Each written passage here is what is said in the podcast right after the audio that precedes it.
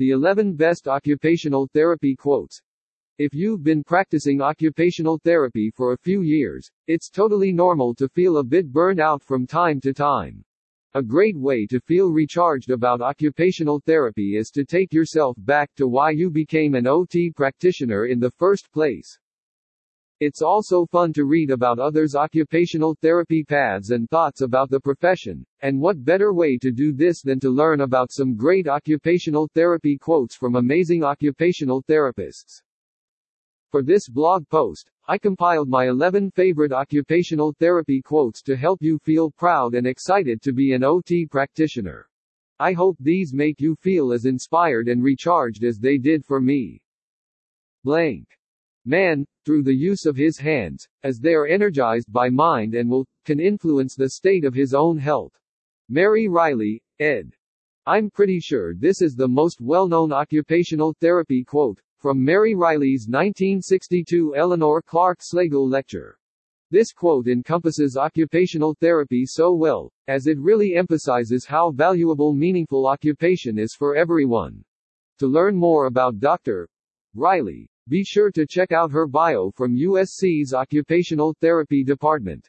Occupational therapy practitioners help people live life to its fullest no matter what.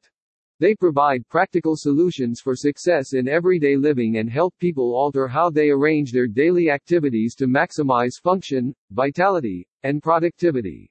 Florence Clark, PhD, OTR, L, FAOTA. Florence Clark is another occupational therapy visionary who gave us this great quote that gives a solid definition of what occupational therapists are able to do for people. This one is a great one to add to your OT elevator pitch. To learn more about Dr. Clark and her achievements in the OT world, you can read her USC faculty page here. Occupational therapy practitioners ask, What matters to you? Not, What's the matter with you? Virginia, Ginny, Stoffel, Ph.D., O.T., BCMH, FAOTA.